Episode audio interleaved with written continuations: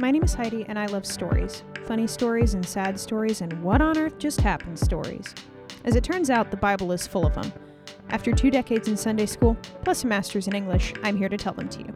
Get ready. This is Messy Scripture. Today, we're going to basically talk about one person, Samson. And before we get into Samson, I'm just going to spoil the story. Samson's a hot mess in multiple ways. One, he does get a lot done. Like, he's a total disaster, but he gets a lot done. Also, he's a total disaster. However, Samson doesn't just randomly appear into the story. First, Israel has to screw everything up again, and God hands them over to the Philistines for 40 years. You'll notice the time that they're spending under the oppression of other people is getting longer. I suspect it has less to do with God ramping up the punishment and more to do with how long it takes them to figure out, like, huh, maybe we should do something about this. Like, maybe we should repent. Maybe we should follow God again. But it's been 40 years. Finally, finally, there's going to be another judge. And this is how it happens. So there's this couple from the tribe of Dan, and they can't have children. And one day, an angel of the Lord just appears to the woman and is like, Hey, so I know you're barren and haven't had a child, but stop drinking alcohol and don't eat anything unclean because you're about to have a son. And he's going to be a Nazarite from birth and he's going to save his people. And she's like, Oh crap. Whoa. Now, for anyone that's asking, a Nazarite is a person dedicated to God, and usually you would take a Nazarite vow for a set period of time, like 10 years or a year or whatever. You can also pledge to be a Nazarite for your whole life, but that's not as common. The child that's about to be born to this particular couple is going to be a Nazarite from birth, and basically that entails, amongst other things, never drinking any alcohol and never cutting his hair, as a sign of his pledge to, to God. Well, the wife goes to the husband and is like, You will not believe the day I had. I just met a person who didn't tell me where he was from, didn't tell me where he was going, but he looked like an angel of God and he said, We're going to have a son. And the husband's like, We should pray and ask God to send the guy again so that we can know how, how to raise this kiddo properly. And they pray, and lo and behold, the angel of the Lord comes back to talk to both of them this time and is like, Here's the deal Nazarite vow. He's going to save his people. And then the husband and wife are like, cool, so we're going to offer you a sacrifice. And the angel of the Lord accepts the sacrifice, which means, da da da da, theophany, it's definitely Jesus Christ. And they recognize it because since the angel accepted the burnt and grain offering, he's like, we are going to die because we have seen the face of God. And she's like, if he was going to kill us, he wouldn't have accepted our grain offering and burnt offering. I bet I'm just going to get pregnant. And lo and behold, pregnant baby. They have a baby named Samson our disaster. God's spirit is with Samson and begins to stir him up, but Samson's kind of a dum dum. He goes down to Timnah and he sees a Philistine girl and he's like, oh my gosh, I have fallen in love with a Philistine. And his parents are like, ugh, this could not be worse for us. They are currently holding our nation captive. Can't you find a nice Israelite girl? And he's like, No, I've fallen in love with this Philistine woman. And so he kind of commands his parents to go get her as his wife. And they're like, I guess. Samson goes down to Timnah to make sure that this really is the girl for him. And on the way, alone, a lion attacks him. God's spirit comes on him, and Samson rips the lion apart with his bare hands, like one would kill a, a goat or something. Like he just tears it to shreds and leaves the carcass in the road and goes on his way. Talks to the girl and is like, Yep, she's the one. She's the one for me. After a little while, he goes to pick up his new future wife, his new current wife. It's kind of unclear how marriage works in this particular society at this time, like when the marriage happens versus when the marriage celebration happens.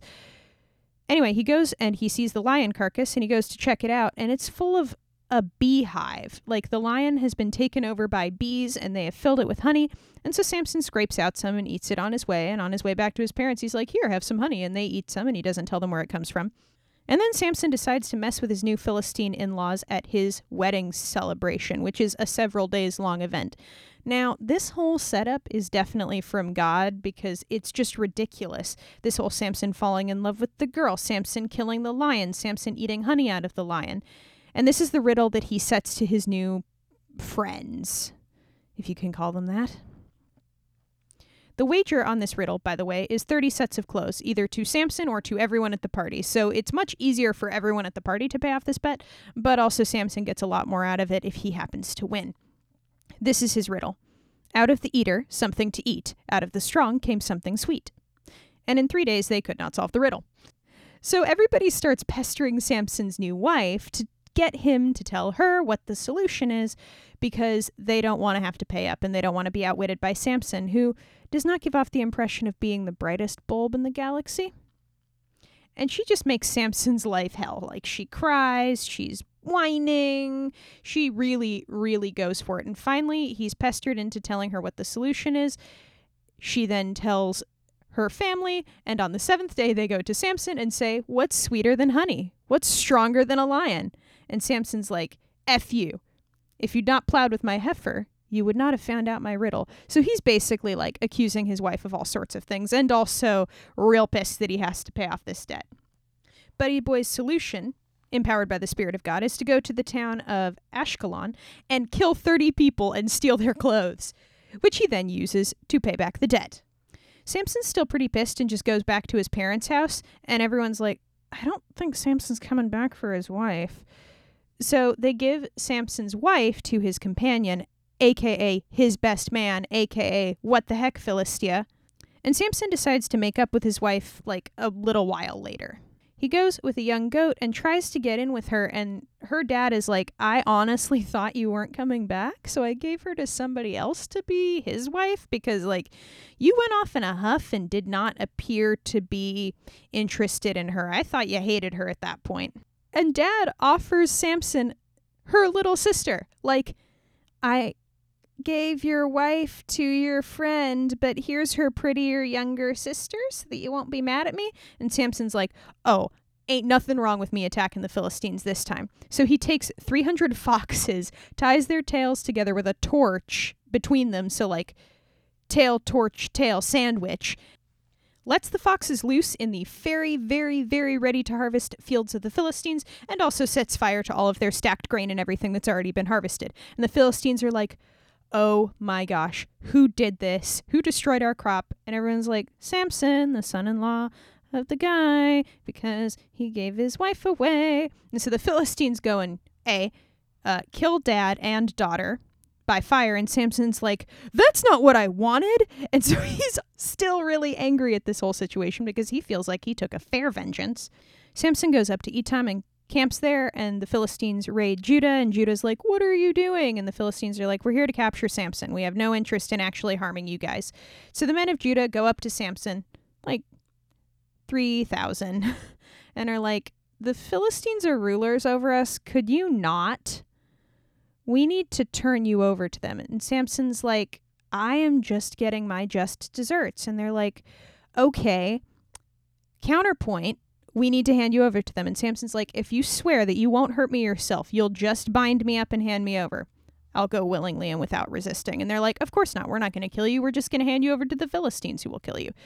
So Samson's tied up with two new ropes. They bring him down, and as soon as he's in the encampment of the Philistines, again, the Spirit of God comes upon him as strength, and he breaks the new ropes, just flexes, and off they pop, grabs the jawbone of a donkey, like from a donkey's skeleton, and kills a thousand men with it, writes a poem, and rides off into the sunset. In aforementioned sunset, he's like, God, I'm so thirsty. Am I going to die of thirst? And God's like, No, you're not going to die of thirst. Here, have some water. So he opens up a cleft in a rock and there's water. And after all of this, after the marriage and annulment, I guess, even though he definitely had sex with her, and the 30 men that he killed at Ashkelon, and then the 1,000 men he kills with the jawbone, Samson judges Israel for 20 years. However, 20 years into being judge, Samson goes to Gaza, sees a prostitute, and decides to go into her. Yes, that means he banged a prostitute. And the men of Gaza were like, Samson's here. We can get Samson because he's having sexy time with the prostitute. And they're like, we should wait until morning, and then we can capture him when he's not expecting it. What they didn't realize is that Samson had no intention of actually spending the night with the prostitute. He stayed until midnight, you know, finished his business, and then uh, left with the gates of the town on his back. Just picked him up as they were, because presumably they were sealed, and that did not seem to stop him very much. He just ripped him out of the ground and walked away, and they're like, shoot, well, that didn't work. They were going to get another chance, though, because Samson fell in love with another person. Her name was Delilah.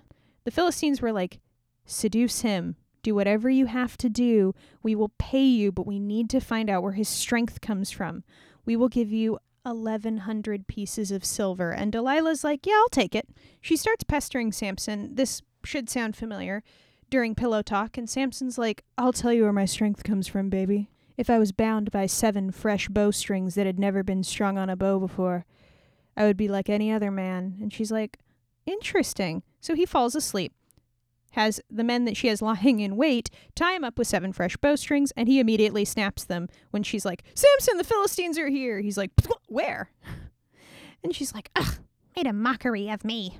The same thing basically happens again. She's like, Samson, come on, tell me the truth. You're making a mockery of me. And he's like, Fine, I'll tell you. If somebody ties me with fresh ropes, two of them, ropes that have never been used for anything before, I'd be like anyone else. So she has the men tie him up while Samson's sleeping. Samson must be a very heavy sleeper. And when she's like, Samson, the Philistines are here to get you, he just snaps the ropes like nothing. And again, she asks, and again, Samson lies and says that if somebody would weave his hair into a loom, then he would be like anyone else. Well, he's getting closer to the truth, and they try it, but again, Samson just breaks the loom this time. So now not only do they not capture Samson, but now they have a broken loom. Delilah's now upset with him and is like, It's been three times. You've lied to me three times. How can you say you love me? Blah, blah, blah, blah, blah. The, you know, the usual spiel about that. And Samson's like, Fine, I will tell you the truth. No razor has ever touched my head. My hair has never been cut. If my head was shaved, I would be the same as any other man. And Delilah realizes that this time he's telling the truth. Something about this convinces her this is the real story. So she tells the Philistines, No, guys, seriously, I actually know what's going on this time. Let's get Samson. So when Samson falls asleep, they shave his head. With his hair gone, the Lord leaves Samson. Now, obviously, if his hair had been shaved, in some other circumstance, God wouldn't have just left him like if it had been something that Samson couldn't stop. But this was Samson handing over his strength to the girl he's sleeping with. Like he tells her after three separate times of her telling the Philistines what he said would work. Like, what the heck? Well, she yells, The Philistines are upon you. And he thinks, like, oh, it'll be like every other time. I'll shake myself free. Didn't work this time. The Philistines capture Samson and tear his eyes out. They drag him down to Gaza, bind him with bronze shackles, and make him grind wheat at the mill. However, while he's imprisoned, blinded, grinding, his hair begins to grow back. The Philistines decide to rejoice the fact that they've captured Samson and offer a big festival sacrifice to Dagon, one of their gods. And then they're like, hey, let's bring out Samson, make him do party tricks, because, you know, he got strength removed or whatever. Our gods beat his god, and Samson gets dragged out before them to do tricks, blind Samson with his hair barely growing back. Samson asks the young man who's leading him by the hand to take him to the pillars that support the house, because this is the kind of house where, again, pillars are supporting the roof, and it is full of 3,000 of the most powerful Philistine men and women. And Samson prays that just this one last time he could get vengeance on the Philistines, that God would give him the strength he needs one final time and he puts his hands on the two support pillars of the house and pushes, and the roof caves in, killing everyone inside, answering Samson's prayer that he may die, avenging himself upon the Philistines. This one action kills more Philistine leaders and more Philistines than Samson had killed in his entire life prior. His family digs his body out of the rubble and buries him near his father's grave. Samson was the judge of Israel for 20 years. Next episode, we're going to cover the end of Judges. And if you think it's been a disaster so far, oh boy, are you not looking forward to chapter 18? And by not, I mean definitely, because disasters are kind of fun stories. Some of these are a little depressing. Anyway, we're going to cover the end of Judges, and then after that, move into one of the sweetest love stories ever written. Catch you then.